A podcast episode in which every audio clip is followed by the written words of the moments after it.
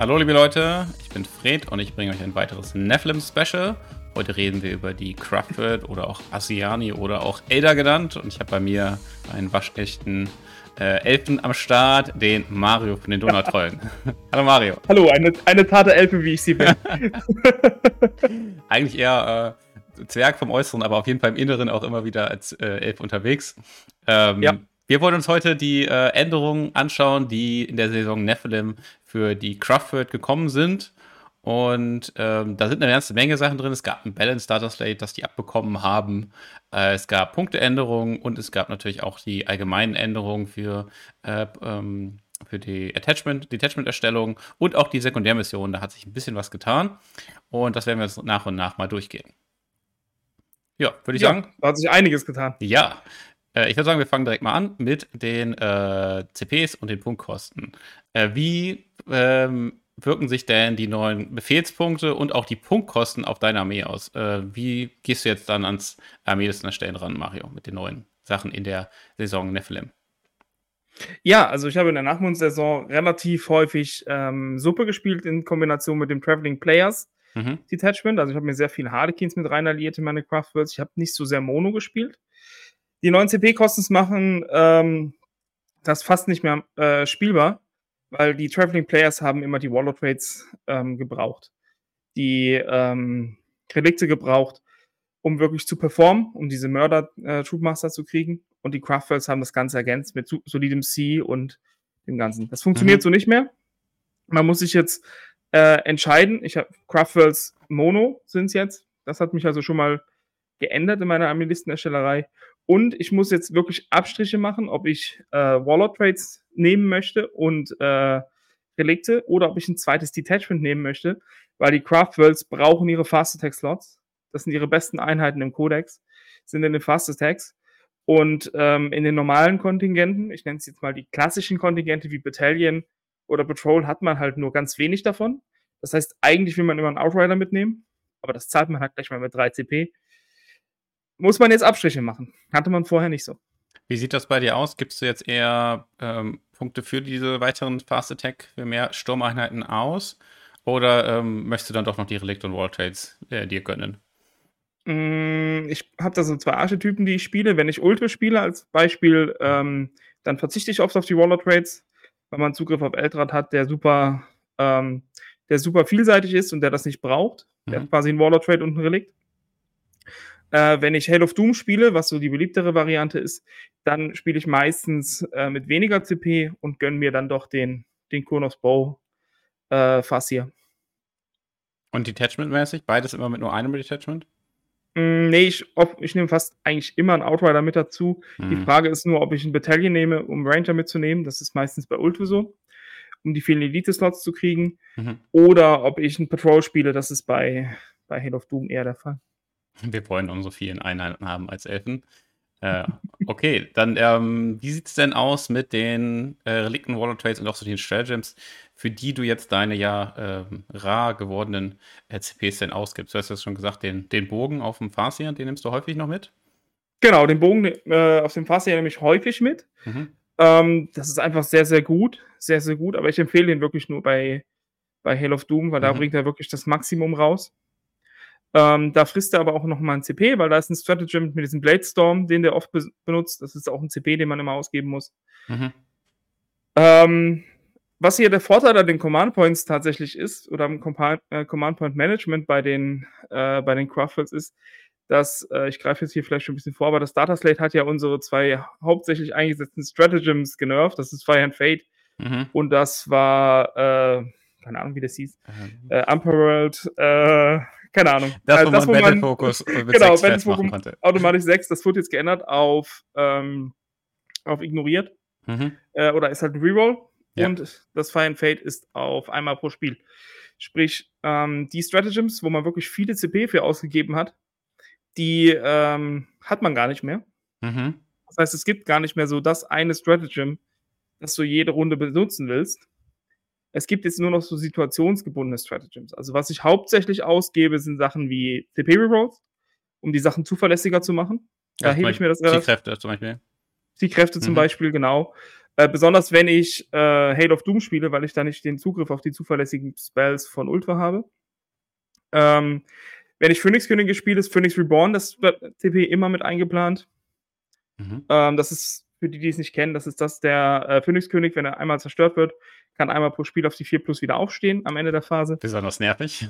Besonders nervig, wenn er das schafft. Ja, äh, ich war in Salzburg auf einem Turnier, da hat er von sechs, nee, von sieben Spielen ist er sechsmal gestorben und fünfmal wieder aufgestanden. Das, das hat die Gegner schon äh, definitiv genervt. Ähm, Lightning Fast Reactions ist ein Stratagem, das ich gegen verschiedene Fraktionen oft benutze. Minus 1 to Hit. Mhm. Äh, ja, im Grunde äh, geht das für so Utility-Stratagems jetzt drauf, was ich kriege. Der Vorteil an den Craftles ist auch, dass sie einen Zauber haben, der den CP generiert. Oder dass sie die Möglichkeit haben, relativ hoch Mental Interrogation oder Psychic Interrogation heißt es jetzt, äh, mhm. Psychic Interrogation zu punkten und damit da den CP zu gainen. Das heißt, man hat gar nicht so das CP-Problem, wenn man mit wenig startet. Äh, weil einem auch diese, oh, ich habe diese Runde fest 3 CP verplant, äh, das hat einem das Balance Data Slate genommen. Ah, und noch ein Stratagem, das ich hervorheben möchte, mhm. ist ähm, das Stratagem der Shroud Runner, äh, die Monofilament-Granate. Ähm, ich glaube, wenn ich die benutze, kommt das jede Runde zum Einsatz. Wenn ich es machen kann, mhm. immer. Mhm. Ähm, das ist das, in 12 Zoll kann man einer Nicht-Fly-Einheit W3 von der Bewegung abziehen und der W3 Mortal Wounds geben oder W3 vom Charge abziehen. Ähm, und ähm, ja, auf W3 Mortal Wounds geben. Das, das ist, im, sehr häufig. Ist im Prinzip wie ein Smite plus nochmal den Gegner verlangsamen.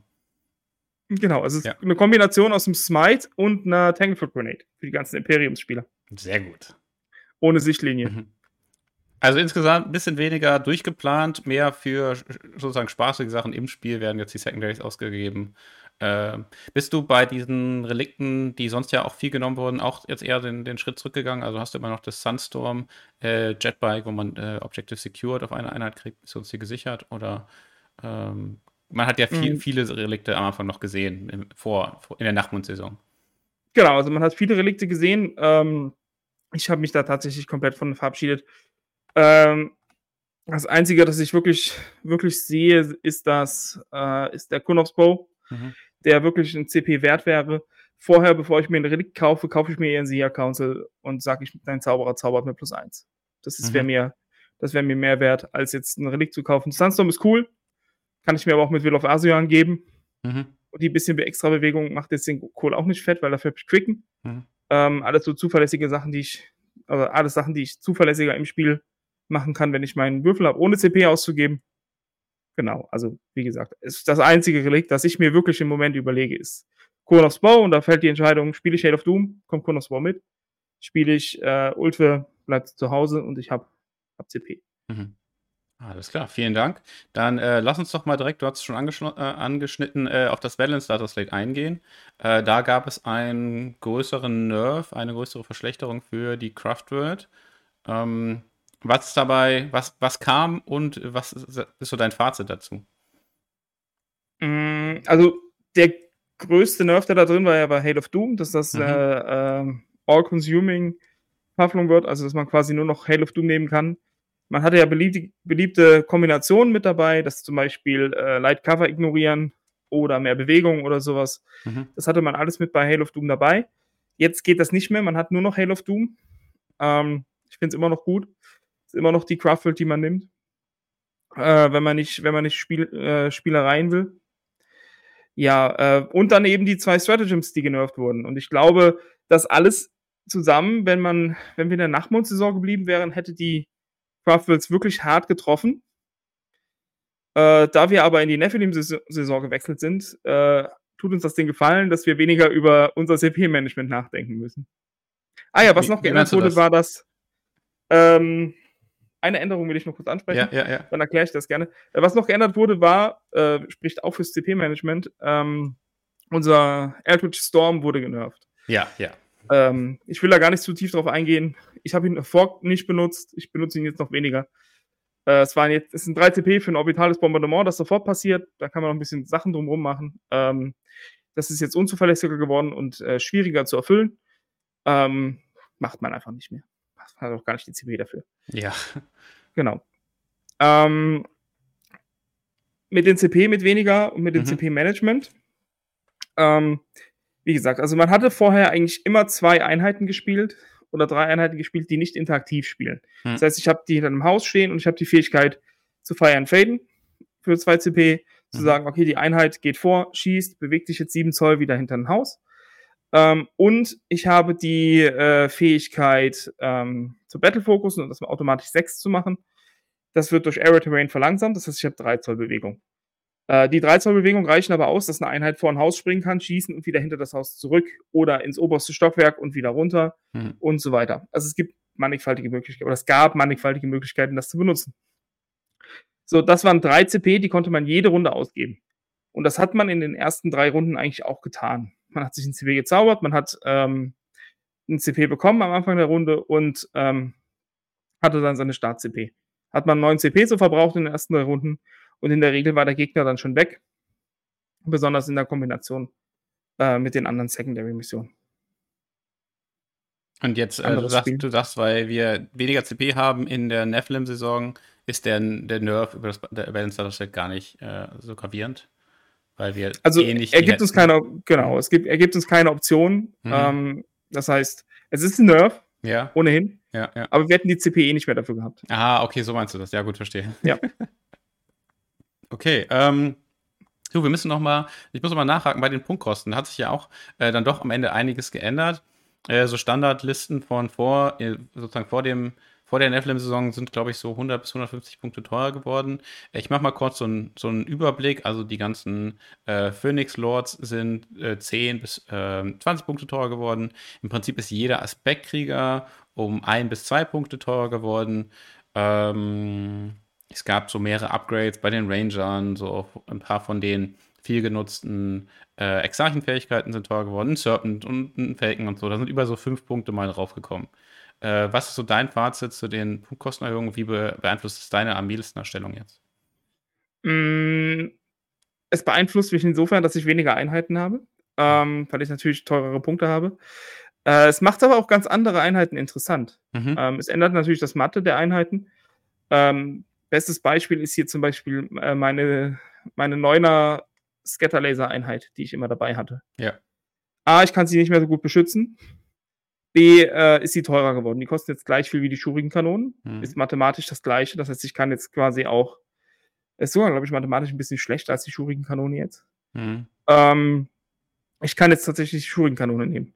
Aber was sie eher interessant macht, ist, äh, als Beispiel, Shroudrunner kosten 5 Punkte mehr. Für ein besseres BF, für ein Pre-Game-Move, für Zugriff auf ein besseres Stratagem, für ein Scharfschützengewehr und äh, habe ich den Lebenspunkt schon erwähnt? Genau, nee, noch nicht. Und, und und, und Deckung, ja, genau. Ja, äh, und sie ignoren Cover in 12 Zoll für ihre Scharfschützengewehre. Also, ähm, die sind einfach deutlich besser. Der einzige Nachteil ist, sie haben große Bases. Ähm, deswegen kann man sie nicht so gut verstecken.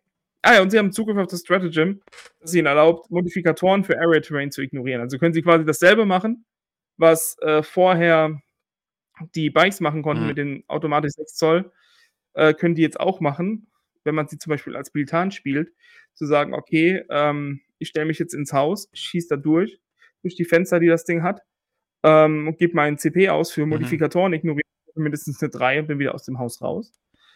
Ähm, Spielerei. Ähm, also es wirkt halt, die Punkteänderungen haben mich nicht wirklich hart getroffen oder treffen die Elder-Spieler nicht wirklich hart.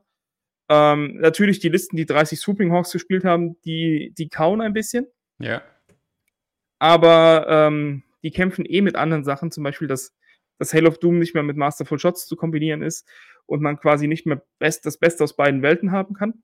Also nicht AP und äh, Mengenbeschuss der Deckung ignoriert. Das Gras im Space Marine und Sisters Meter ist das schwer. Ähm, es wirkt halt auf andere Einheiten. Also man bezieht sich auf andere Einheiten in diesem Buch. Zum Glück hat das so eine große Auswahl, dass man da einfach, dass man da einfach schwenken kann und sagt, okay, mein, mein Fokus geht jetzt auf eben Shortrunner mhm. oder äh, ich gehe jetzt von den Scatterbikes auf die Shuriken-Bikes runter, also auf die Shuriken-Katapulte, Twin Shuriken-Katapulte und benutze die. Genau, ich gehe jetzt weg von Swooping Hawks, gehe weg von Warp Spider. Mhm. Also wechselst bewusst auf die Einheiten, die nicht genervt wurden und die werden jetzt einfach attraktiver in der internen Balance. Genau. Mhm. Äh, was auch noch ist, die Punkteerhöhungen sind jetzt nicht so schön, weil ähm, da muss ich auch wieder ein bisschen vorgreifen. Äh, es gab ja Secondary Changes. Ja. Und ähm, da sind ja zwei große Secondaries weggefallen. Und eins davon war immer das Problem, dass man die L-Einheiten nicht so groß spielen konnte, wie man wollte, weil man dann mhm. äh, in das berühmte To the Last reingelaufen ist. Das ist jetzt weggefallen. Das heißt, die Punktkostenanpassung kann mhm. man gut um, äh, umschiffen und ja. es ist nicht mehr so relevant, ob die Einheit jetzt 145 oder 150 Punkte kostet, sondern ich kann jetzt auch mal eine, einen Ausrüstungsgegenstand zum Beispiel auf den Wave Serpent packen, den ich vorher nicht konnte, weil ich nicht will, dass dieser Panzer auf einmal sterben, er nicht sterben darf. Ja, ja, ja. Genau, also von daher, die Punktanpassungen sind schmerzhaft, weil sie die Punkte, äh, weil sie die Armeen kleiner machen. Ja. Aber äh, ein guter Elder-Spieler weiß das immer noch zum Schiffen und äh, tun nicht so weh. Es ist eher gerechtfertigt, finde ich. Ein paar Sachen waren wirklich zu günstig. Baharot war mit seinen 140 Punkten echt lächerlich günstig. Und der ist auch immer noch gut. Den sieht man auch immer noch in fast allen Listen. Ja. Ich habe ihn in jeder Liste drin. Also mhm. es ist so, ja, alles klar. Nur Magun Ra, da hast der arme Magun Ra. Das, das, das, das versteht kein Mensch. Keiner. Keiner versteht es. Pur geil, Magun Ra. Ja, gehen wir mal weiter zu den Sachen, die sich äh, für alle geändert haben. Du hast es schon angeschnitten. Äh, die Sekundärmissionen, die äh, generischen Sekundärmissionen, die alle wählen können, die haben sich äh, ganz schön verkleinert. Es gibt kein Stranglehold mehr, es gibt kein To the Last mehr, wie du schon gesagt hast. Äh, die äh, Elfen haben zuletzt sehr gerne ein ziemlich einfaches To the Last gespielt von Einheiten, die die ganze Zeit sich über das äh, Spielfeld teleportiert haben und die man nie in die Finger bekommen hatte. Das dürfen sie jetzt nicht mehr. Es gibt kein To the Last mehr. Ähm, dafür gibt es aber auch hm, kleine Verbesserungen an den eigenen Secondaries und natürlich die Möglichkeit, jetzt alle Secondaries zu nehmen.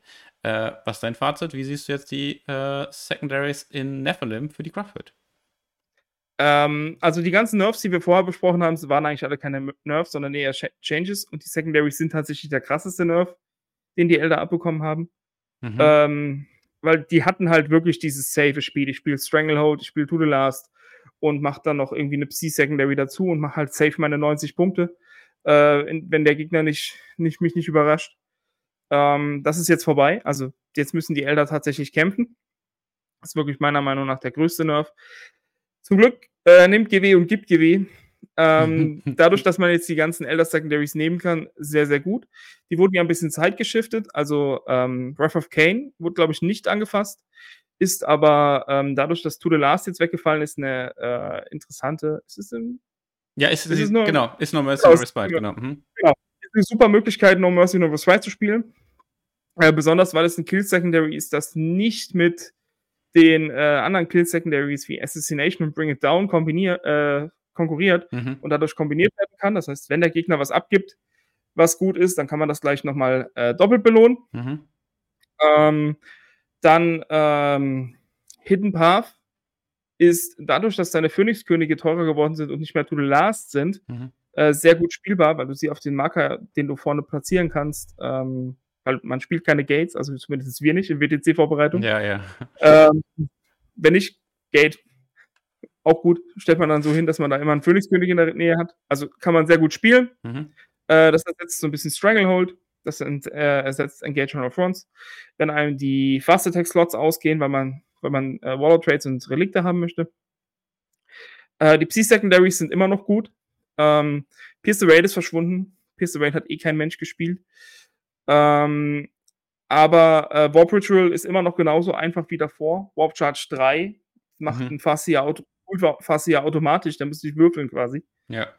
Ähm, und ähm, die äh, Psychic Interrogation ist natürlich auch super gut. Gibt dir noch ein CP dazu? Äh, ich habe mir vor Monaten schon vorgenommen, oder nicht vor Monaten, aber als das Ding rauskam, mhm. habe ich mir vorgenommen, ob das App mit dem äh, Faithful Divergence, hast du das nachgeschaut? Cap wahrscheinlich, oder? Das gilt als CP-Refund. Man kriegt nur einen CP, nicht Fateful Divergence. Und äh, genau, genau. Man darf nur einen neu generieren, äh, weil bei den Missionen steht extra dabei, der, der zusätzliche äh, CP, den man kriegt in der gegnerischen Command Phase, der, hm. der nicht, geht nicht gegen das Cap. Also sind wir uns ja, ziemlich okay. sicher, dass ja. man, man kann nicht doppelt generieren. Aber man kann natürlich immer sagen, hey, heute mache ich mal keinen Fateful Diversion mit dem Typen, sondern stattdessen einfach mal schön die Neuner. Oder muss ein Zehner sein für Integration? Es muss über dem Leadership des, eines Charakters sind 24 ja, Zoll ja, okay, sein. gut, ja. Ja, liebe, liebe Guard-Spieler, passt, ja. passt darauf auf, wenn ihr eure Offiziere mit Leadership 7 da irgendwo hinstellt. Der Elder würfelt sehr gerne eine 7. Vor allem, wenn er ein Strength of Fate Dice hat. Das kommende Guard-Meter. Ähm, ja. Guard hat dessen GT gemacht. Also Aber wir sind nicht hier, um über Guard zu reden. Genau, also eine Menge, äh, Menge Optionen haben die äh, Craftwood immer noch, ne? Ja, ja. Äh, hier, es gibt ja noch das andere. Es gibt ja mhm. äh, insgesamt noch zwei weitere Secondaries, die müssen wir auf jeden Fall noch erwähnen. Ja. Äh, das eine ist das, äh, wo man mit den Speeren oder mit einer Einheit. Ähm, Scout the Enemy. Scout the Enemy, perfekt. Aktion durchführt. Mhm. Äh, easy 10 Punkte. Und 10 Punkte sind die neuen 12 Punkte, habe ich mir sagen lassen. ähm, kann man sehr gut machen. Äh, auch wenn man ähm, das Spiel lang macht und äh, den Gegner aufteilt, kann man mit Vipers oder den kleinen ganzen Einheiten, die man hat, einfach mal irgendwo hingehen und dann eine Aktion starten. Da muss der Gegner schon extra Meile laufen, um die Einheit zu removen mhm. und bringt sich vielleicht sogar in eine schwierige Position für äh, Wrath of Kane, dass du dann da mehr Punkte mitmachen kannst. Also das ist wirklich, äh, wirklich gut, kann man kombinieren. Ähm, muss man schauen, ob man die Möglichkeit hat, Hidden Path zu spielen mhm. oder nicht. Ähm, und äh, das Psi-Secondary wurde ja geändert. Äh, Scry Futures. Man muss den Marker jetzt kontrollieren. Ähm, das geht aber immer noch. Man kann immer noch hinfahren, will auf Asion auf den Zaubererkasten hinfahren, das Ding zaubern, mhm. kontrolliert man den Marker, Ende der Bewegungsphase, zaubert, das geht wieder weg. Das funktioniert. Ähm, ist aber auch äh, schwierige Psi-Aktionen. Da mache ich lieber Warp Ritual oder mache ich lieber äh, die Psychic Interrogation. Die anderen sind eigentlich Oder, ein bisschen interessanter am Ende des Tages, ne? Auf jeden Fall. Ja. Gerade Wrath of Kane, mhm. weil man geht ja eh dazu über, mehr, mehr gemixte Aspektkrieger-Einheiten zu spielen. Und da kann man das ja relativ gut machen. Ja, ich meine jetzt vor allem, wenn man sich überlegt, äh, du musst dafür quasi, also für die C Elder Secondary musst du ja quasi drei Marker, ähm, keine Ahnung, bezaubern, was auch immer, wie genau diese C-Action dann heißt. Äh, und dafür müsst du quasi auch nur dreimal in der Mitte die Aktion machen für, ähm, für Warp Ritual oder halt dreimal zum 24 Zoll zu den Charakteren sein. Das kann wirklich äh, schon in vielen, in vielen Missionen ist das einfach viel schwieriger, äh, so ja. viele Marker mal abzugrasen, vor allem, weil du sie jetzt erhalten musst. Genau, also es macht halt mhm. einfach, wenn der Gegner keine Charaktere hat, die sich in Fahrzeugen verstecken können, dann macht das auf jeden Fall Sinn äh, immer die Mental Interrogation oder Psychic Interrogation vorher zu nehmen, mhm. bevor ich das LRC Secondary nehme oder Warp Ritual, ja, ja, ja. wenn er keine Psi-Defense hat, weil es einfach viel einfacher ist. Ich kann den Zauberer vorbringen und ich kann das machen. Ähm, weil ich muss ihn eh irgendwo hinbewegen und der muss im schlimmsten Fall da stehen bleiben eine Runde, damit das, damit das machen kann. Mhm. Also von daher, das ist tatsächlich eines der äh, Schwächeren, wenn nicht das Schwächste. Und Warp nee, wie heißt das? Äh, Scout the Enemy passt natürlich auch ganz gut, wenn, wenn man jetzt vielleicht ähm, ein anderes hat, mehr Battalions zu spielen, weil die Slots rar wird und dann hat man quasi mehr Nutzen für die Ranger-Einheiten, die man dann oft einkauft. Genau. Genau. Wobei hier der, der gängigste Weg wäre Doppelpatrol. Ich liebe ja Doppelpatrol mhm. bei Elder, weil man halt zwei CP zahlt, dann hat man noch den, das Relikt trotzdem vier Fastest Slots. Mhm. Das ist, wenn man nicht auf Engagement or Fronts geht und hat, kann auch genug Ranger mitnehmen. Okay. Äh, dass der jetzt sehr viel Auswahl und wir wollen den Leuten ja so ein bisschen äh, auch so ein bisschen Hilfestellung geben. Hast du schon für dich irgendwie so, ja, vielleicht so zwei Lieblinge genau, gefunden, die du eigentlich gerne immer nehmen äh, willst mit den Elder an Secondaries? Mm, also ich nehme meistens Warp Ritual. In 90% der Fälle nehme ich Warp Ritual. Mhm. Weil ich meine Liste immer aufbaue, dass ich auf jeden Fall Quicken dabei habe und einen Fassi auf Jetbike. Mhm. Der ist dann einfach nur dafür da, das Ding zu machen. Safe. Ich glaube, selten ein Spiel unter unter Maximum Punkte gemacht, sind halt nur zwölf. Das ist der Nachteil. Ähm, Aber zwei Runden vom Spiel kann er was anderes zaubern. Zwei Runden vom Spiel kann er was anderes zaubern, mhm. genau. Und er kann vor allem die ersten zwei Runden oder die erste, erste Runde auf jeden Fall noch mit was beibringen mhm. und dann erst die Mission machen. Ich würde mhm. davon abraten, zwei Runden, äh, erstmal zwei Runden darauf zu bauen und es nicht zu machen, weil es passiert immer mal, dass man, gut, er macht es automatisch, wenn er Ultwe ist, aber er ist nicht immer Ultwe. Ja. Und man kann ihn auch bannen. Und manchmal kann der Gegner bannen, genau. Ja, ja. Ähm, genau. Wrath of Kane nehme ich so in zwei Drittel der Fällen. Äh, außer der Gegner spielt wirklich große Einheiten, mhm. wie jetzt zum Beispiel Imperial Knights oder ähm, dicke Death Guard, äh, dicke Death Guard Trupps oder sowas, wo ich nicht sicher sein kann, dass ich, dass ich sie nicht mit Psi oder sowas töten muss oder mit, äh, wo ich es nicht steuern möchte, sondern ja, einfach ja. töten. Genau. Aber wenn ich gegen eine MSU-Armee spiele, sofort, ähm, sofort Wrath of Kane. Ansonsten gibt eine Armee ja meistens auch was anderes ab. Mhm. Knights geben zum Beispiel Bring It Down ab. Äh, Death Guard geben zum Beispiel nur Prisoners ab. Da ja. kann man dann, da kann man dann quasi variieren. Mhm.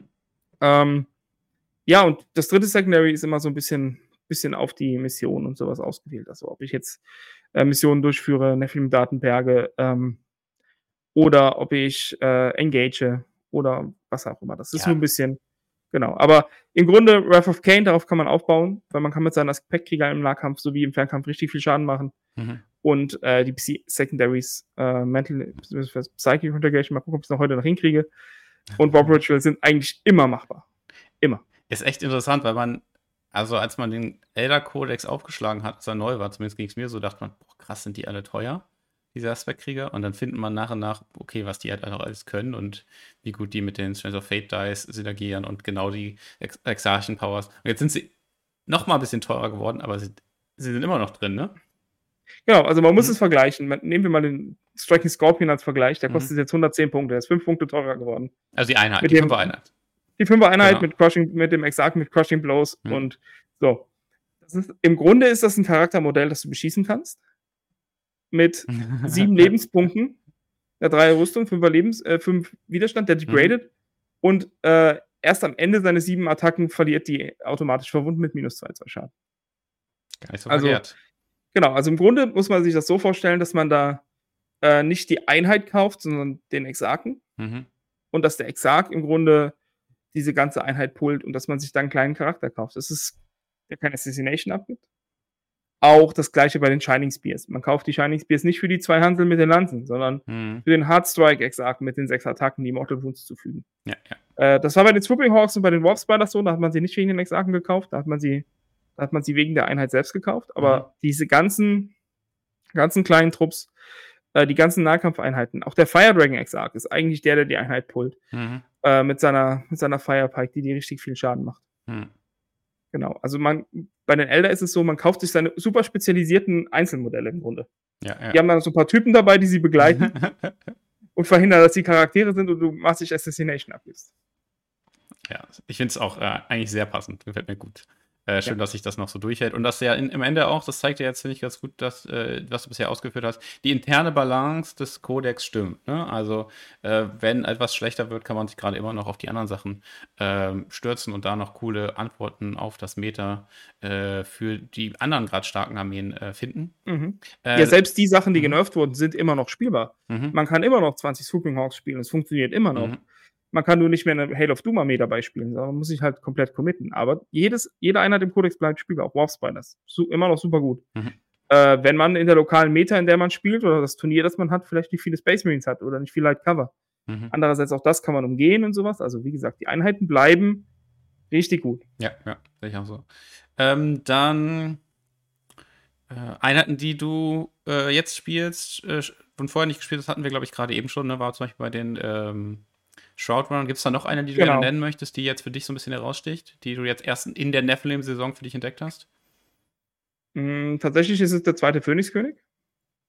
Mhm. Also es ist meistens, äh, meistens Karandras, den ich jetzt mitnehme.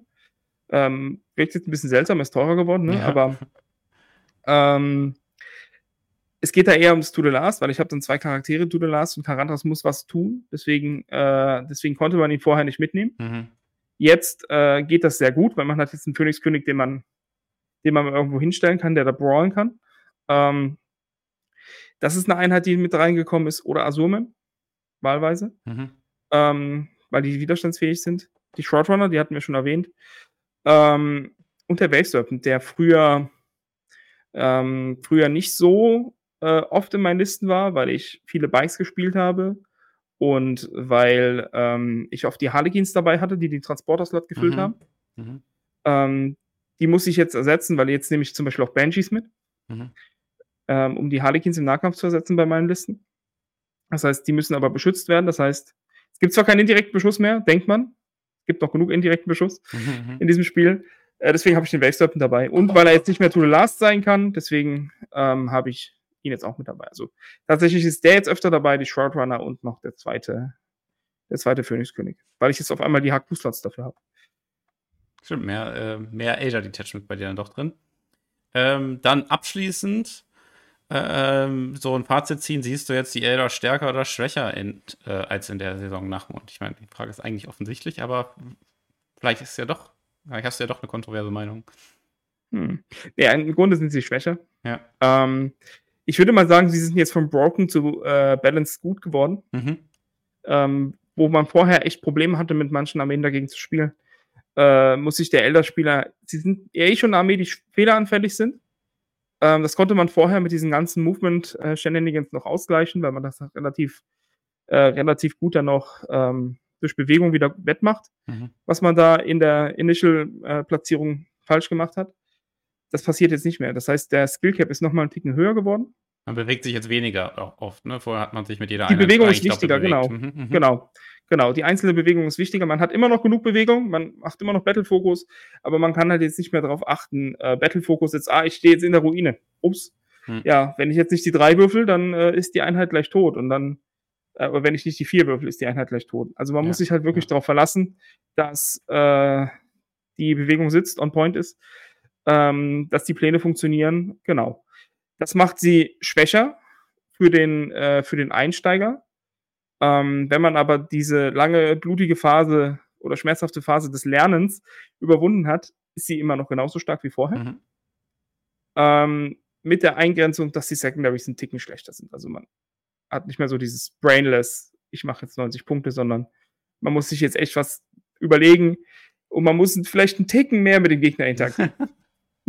Wobei, also ich meine, ich finde, Wrath of Kane ist halt auch schon so stark, weil wenn du interagierst, dann kriegst du einfach dafür Punkte. Also töte was mit deinem genau, coolen Typen. Genau, ja, cool, also, das, das wollte ich eh machen.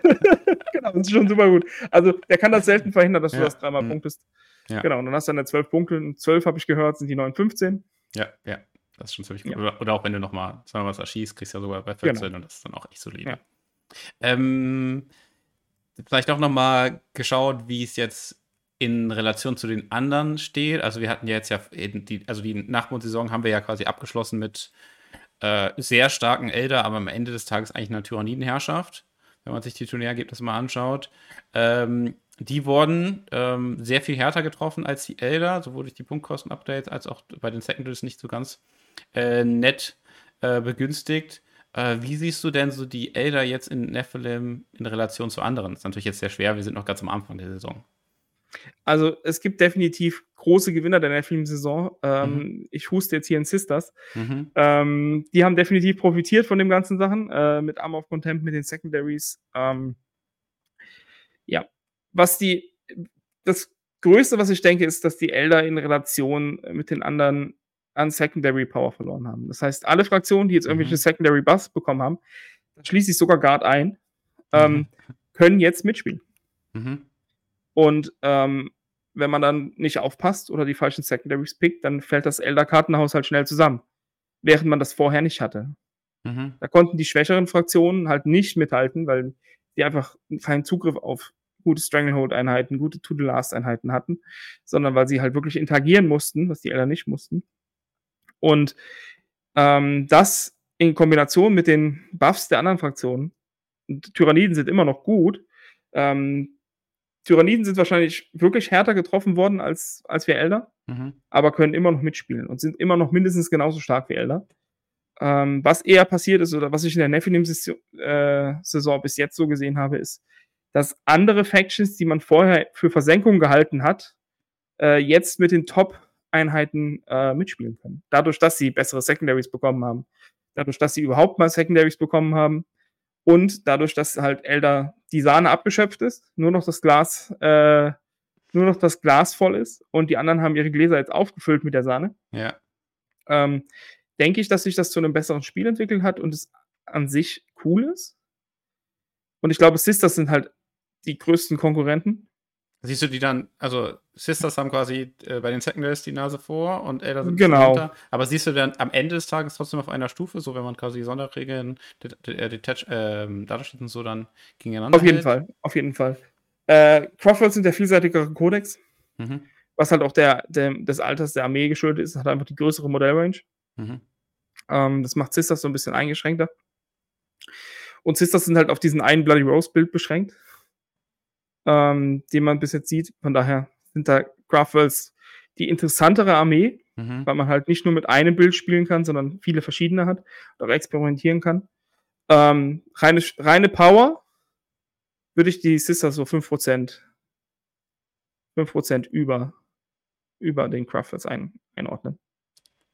Power der Datasheets? Oder? Power des, der Kombination aus Datasheets und Secondaries. Ah, okay. Und, und, den aktuellen Missionen, die wir spielen. Ah, krass. Also in, in der Meta finde ich die Sisters im Moment einen Ticken stärker als die Cruffles. Aber nicht viel. Also nicht so, dass mhm. ein guter Elder-Spieler einen äh, schlechten Sisters-Spieler nicht immer noch vom Tisch fegt. Ja, ja. Aber wenn die beiden auf gleicher, ähm, gleichem Level spielen, also quasi alles mhm. top-notch ist, dann mhm. hat der Elder-Spieler äh, einen Uphill-Battle. Ja, okay, krass. Ist also, nur eine leichte Steigung, aber. Ist ja eigentlich auch ein interessantes Urteil, weil wir ja jetzt die ganze Zeit nur über Nerfs geredet haben und ganz wenige kleine Buffs bekommen und äh, am Ende doch noch so weit oben mitspielen. Ja, also hm. meine, meine persönliche Meinung. Ich bin ja, ja. älter Fanboy, aber. Nee, ich bin da, ich bin da ganz bei dir. Also, ja. ich versuche hier nur so ganz neutral zu sein. genau. Also am Ende muss man so sich vorstellen, genau, wir spielen ein rundenbasiertes mhm. Strategiespiel. Mhm. Und wie man das mit allen rundenbasierten Strategiespielen hat, Bewegung ist der King. Mhm.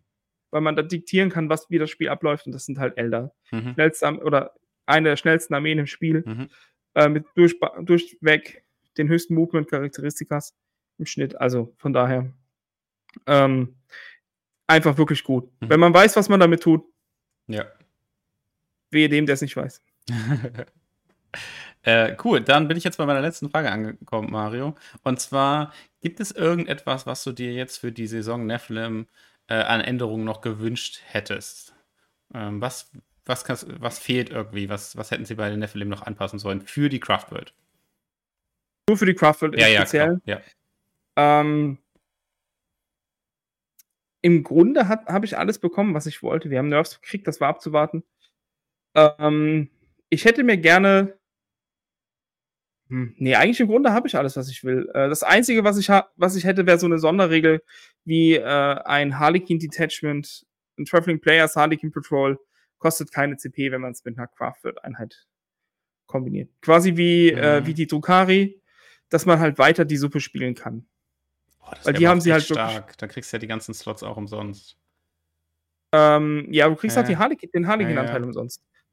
Ähm, vielleicht auch so, dass man dann den CP-Refund von den, vom äh, Craftworld Detachment nicht mehr kriegt. Quasi wie, ähm, wie bei Raiding Party. Mhm. Da haben sie es ja auch hingekriegt, dass man keinen CP-Refund kriegt.